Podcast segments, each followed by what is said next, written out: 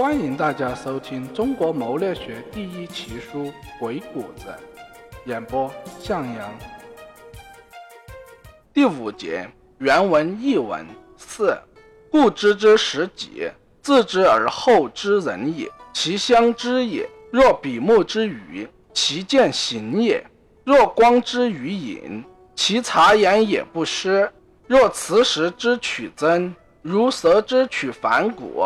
其与人也微，其见情也急，如阴与阳，如圆与方。未见行，远以道之；既见行，方以事之。进退左右，以是思之。几步先定，目人不正，事用不巧，是谓忘情失道。己先审定以目人，侧耳无形容，莫见其门，是谓天神。译文。所以，了解别人的最好方法是从了解自己开始。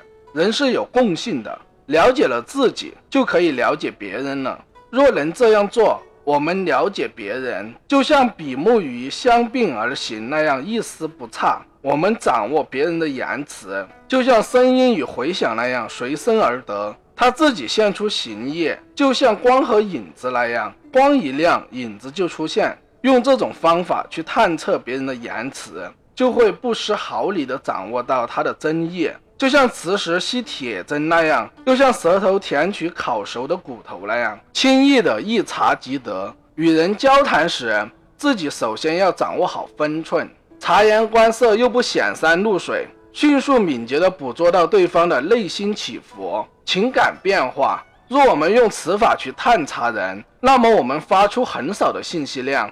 对方马上就会很快的向我们敞开情怀。这种探查人的方法，就像阴与阳无处不在那样，无事无人不可用；又像画圆画方要有规和矩，有一定的规则。即当对方形迹未显时，我们要用圆通灵活的手法去引导他；当对方形迹已显时，我们又直率的陈言，坦诚对待，开诚布公，方正处之。